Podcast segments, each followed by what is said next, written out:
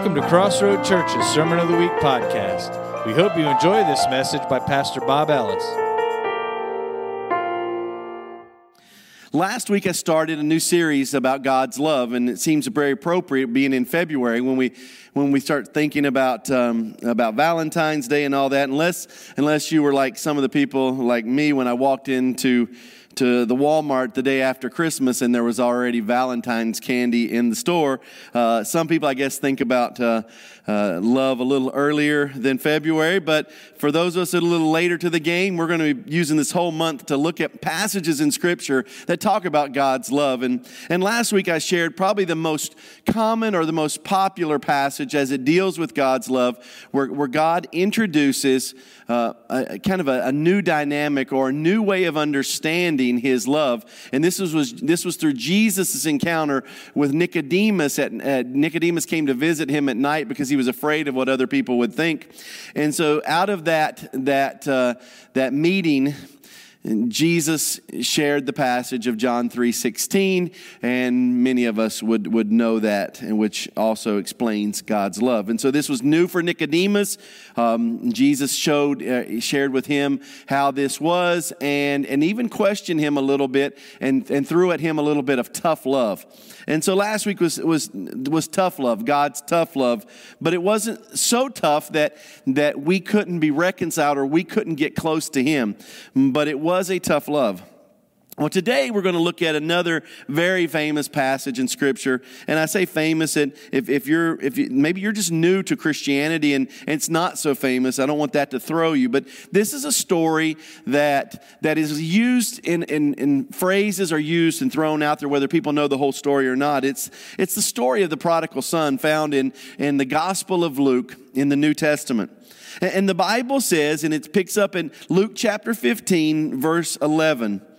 It says to illustrate this point further, Jesus told this story. Well, the point he's making is, is the Pharisees and other people were like, why are you hanging out with people who, who don't look churchy? Uh, why do you hang out with sinners? Why do you hang out with people that we wouldn't hang out with? And these were the, the religious types. And, and Jesus tells some stories, and this is one of the stories he tells. He says, A man had two sons, and the younger son told his father, I want my share of your estate now before you die. So his father agreed to divide his wealth between his two sons. A few days later, his younger son packed all his belongings and moved to a distant land, and there he wasted all his money in wild living. About the time the money ran out, a great famine swept over the land, and he began to starve. He persuaded a local farmer to hire him, and the man sent him into his field to feed pigs. And the young man became so hungry that even the pods he was feeding the pigs looked good to him, but no one gave him anything. Verse 17 continues the story where it says, When he finally came to his senses, he said to himself, at home, even the hired servants have food enough to spare, and here I am dying of hunger. I will go home and, and say and say and go home to my father and say, Father, I've sinned against both heaven and you, and I am no longer worthy of being called your son. Please take me on as a hired servant.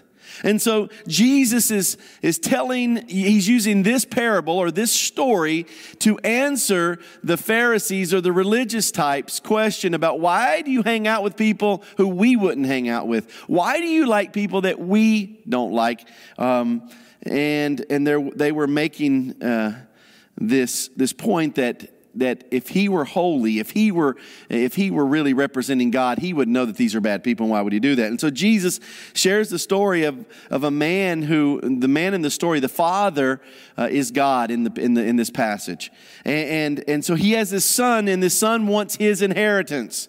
The son wants his inheritance, and he wants it now while the father is alive. And so the father gives him his inheritance, and he goes off and he blows it. And, and, so in this passage, as we're, as we're, as we're seeing what's developing here, uh, the, the, the man or the father in the story is representing God. And then the, the son who goes off into wild living is representing a sinner Well, before we put too much distance between us and the prodigal son, we need to understand that we've all sinned and we've all fallen short of God's glory. We've all blown it. We've all been uh, at a place where, where God isn't first in our lives. But the Bible says that the young man was given his inheritance. See, what has been shared, what was shared with him and what's been shared with us is this great inheritance. God has given you and I the inheritance. It means that, that when, if you think about inheritance, usually it's when someone dies, they pass on something to someone else. Well, in this story, the parable uh, of the prodigal son, he says, I want it now while you're alive. And, and we have been given this promise of an inheritance. In Colossians chapter 3, the great apostle Paul says this Whatever you do, work heartily as, as for the Lord and not for men, knowing that from the Lord you will receive an inheritance as your reward. You are serving the Lord Christ. And, so, so Paul says, one day you and I, when we when we live this life for him, we will get this inheritance. Now, in this story, this is a story of a man who didn't appreciate the reward that was going to come. In fact, he wanted this slice of this world now, and he, and he really blew it.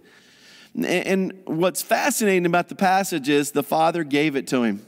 The father would have known the temperament of the son. He would have known his weaknesses. He would have known what was going to happen. But, but the father in the parable, God the father, knows our weaknesses. And so the young man was not forced to obey the father, was not forced to submit to his rules or his ways. Instead, God gave him free will. Each and every one of us have been given this free will to follow him. And, he says, I've got this reward for you. I've got something good for you, but this is the inheritance. And, and we're like, oh, we want, we want our inheritance now. In other words, we want to substitute heaven for earth. We want now, we what we want is we want all of this because we don't see eternity or we don't have patience for eternity. I mean, and truthfully, patience is, is one of those things where um, you, maybe you've heard the, the old saying, the old prayer, God, give me patience, but give it to me now. And impatience sometimes eludes us, and, and if you're impatient, you can miss out on something. Uh, there, there are people who have who get impatient can can blow a relationship. Uh, they can choose wrong. They can choose improperly. They could, they could settle for someone who's not uh, who God has for them. People who are impatient can go after a job that's really in their heart, they know they shouldn't be doing that job. Maybe it's got a moral problem with it, or maybe there's an issue with it, and we settle. And, and, and maybe through life, we, we go through these moments where we, we want something. What about our, our buying habits? Oh, I've got to have that now. And so, impatience, we, we usually sacrifice, if we're impatient, something on the back end for something we want to have right now. And in this story, God says, or Jesus is telling the story about the Father's love for the Son. And even though He loves him, He gives, in, he gives him um, the free will to choose. And so the, the son goes off, and, and as the story continues, you see him begging. In fact, the scripture says in verse 15, he persuaded a local farmer to hire him. Actually, that word persuaded is a, is a little different word. In, in the original Greek, it's actually the word glued. He glued himself to a farmer, to a pig farmer. And so, so the son who traded his inheritance for what was to come, for now, the immediate, he, he blew it and now he finds himself begging. He's wasted all of his money, and now he's glued. Or, I mean, think about uh, uh, the like super glue or Elmer's glue, these different types of glue, or now it's Gorilla Glue. But, but imagine gluing yourself to something that it goes against everything you believe. You see, for a Jewish young man, the idea of eating pork, much less taking care of pigs, would have been an offense to the family it would have made him unclean. And in fact, as long as he would continue to work with the pigs, he would be considered unclean. He would be in a perpetual state of uncleanliness. And so, so here, as the story goes, the young man is super glued. He's glued to the farmer. And he even gets to the place where he's so hungry, he desires what the pigs are eating. But it says no one will give him anything.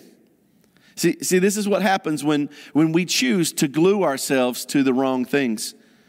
The, the Bible says in 1 Corinthians chapter 6, verse 16, but the person who is joined to the Lord is one in one spirit with him. Well, the, the previous verse there actually says, but the one who's joined to a prostitute or someone who's joined with someone of bad reputation is also one with them.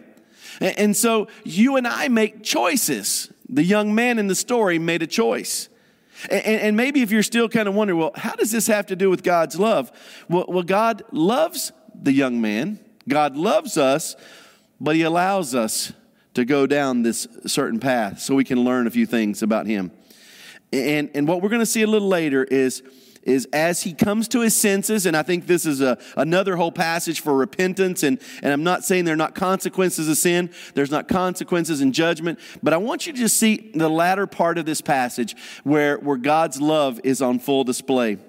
He says, he, he, he makes acknowledgement that I'm just going to go home and apologize. Let's pick up at verse 20. Verse 20 says, So he returned home to his father, and while he was still a long way off, his father saw him coming. Filled with love and compassion, he ran to his son, embraced him, and kissed him. One of the most, for me, one of the most amazing images that pops into my mind when I read scripture is this one. There's a few others. I mean, for sure, Jesus on the cross and the, the, the tomb sequence, Moses raising the staff in the Red Sea uh, comes into my mind, um, parting of the sea.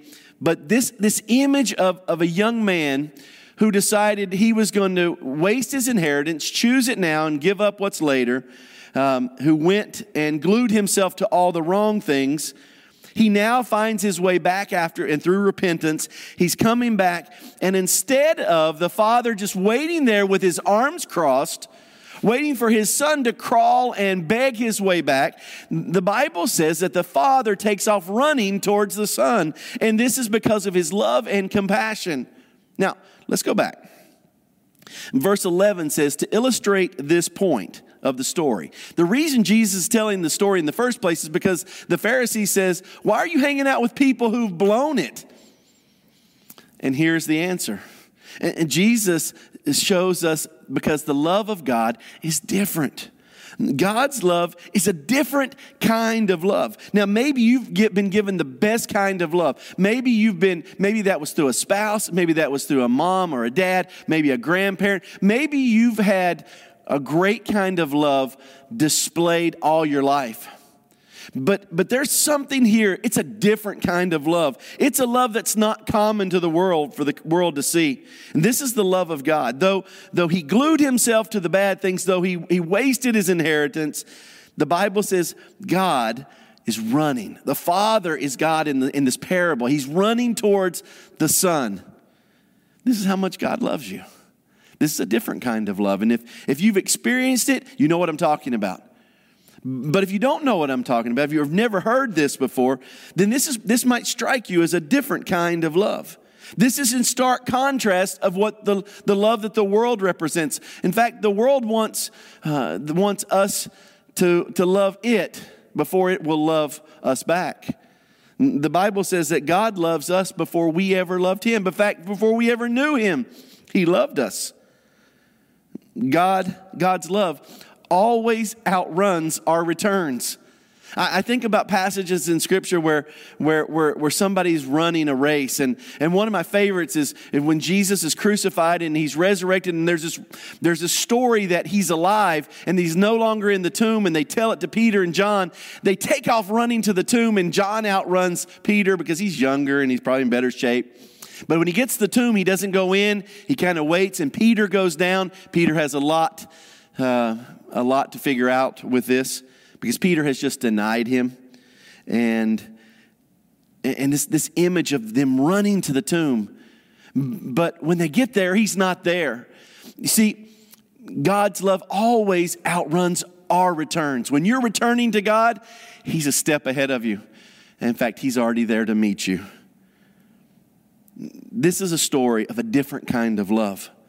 The Bible says that when he gets back, not only does the father run to him, it says his son says to him, he's got this speech already prepared, and he says, Father, I've sinned against both heaven and you, and I'm no longer worthy of being called your son. This is important. Don't get me wrong.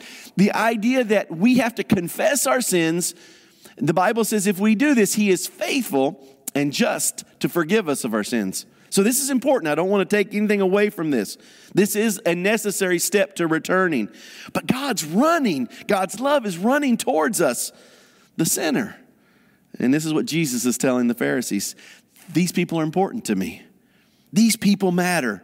And, he, and, in the story, he says, The Father says to the servant, Quick, bring the finest robe in the house and put it on him. Get a ring for his finger and sandals for his feet, and kill the calf we've been fattening. We must celebrate with a feast, for his son, this son of mine was dead, and now he is returned to life. He was lost, but, he, but now he is found. You see, God's love is, is more ready to celebrate than to say, I told you so. We don't see an I told you so in this passage. We see a different kind of love. And, and just, just I want you to think a little bit as, as, we, as we conclude here this, this morning. Bow your heads, close your eyes, and just, and just think about the, the kind of love that God has for you. Maybe you've never experienced that love before. I believe today is a day to experience this different kind of love. Let's pray. God, if there's anyone today, whether they're listening here in person or listening online, that just has never experienced that kind of unconditional, that different kind of love that you offered here in this story, that, that this, is the, this is the kind of love you're offering us right now. If there's someone who just hasn't experienced that, I, I pray that they would just follow the steps of the prodigal son and just say, Father, I'm sorry. Because what's after that is, is the amazing thing. When, when, we, when we return, God's already a step ahead of us. You are already a step ahead of us, God. And, and I pray that anyone listening today would, would return to you and just experience your love. And Lord, if, if, there's, if there's just a moment that's going through our head where we think we're not worthy to even be in your presence. Whether we've been a Christian all of our lives and maybe just stumbled this week and, and maybe we just feel like, man, how could, how could God love me? Lord, would we be reminded that your love is a different kind of love? If we pray this in Jesus' name, amen. For more information about this podcast and other ministries, visit crossroadstx.church.